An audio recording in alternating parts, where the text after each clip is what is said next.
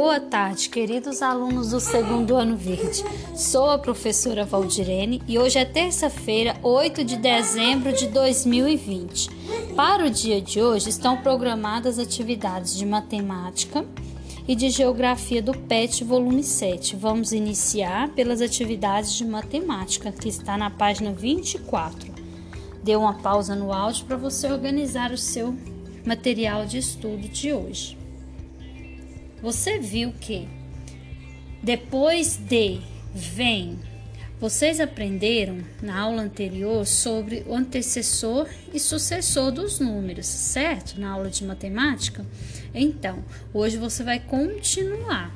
Agora, para fazer a questão número 3, você vai fazer o sucessor. Por quê? Porque é o número que vai vir depois. Quando é quando é vem antes, a gente fala de antecessor. Existe uma regrinha, você pode somar ou diminuir uma unidade para você descobrir. Nesse caso aqui da atividade 3, que você quer saber qual número que vem depois de 99, basta você acrescentar uma unidade a mais, ou seja, você somar mais um, certo? 99 mais 1 é igual a 100, né? Ou seja, depois de 99 vem o número 100. Da mesma forma, você vai fazer com o 199 com 299.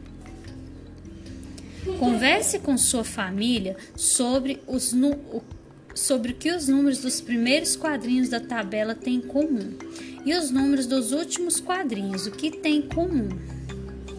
Então, olha, depois do 99 vem o número 100, depois do 199, 200 e depois do 299, 300. Ou seja, na atividade 3 ficou 100, 200 e 300.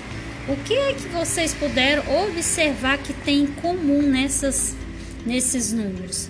Vocês podem observar que se referem às centenas exatas, né? Ó, 100, 200, 300, ou seja, 100 mais uma centena, 200 mais uma centena, 300.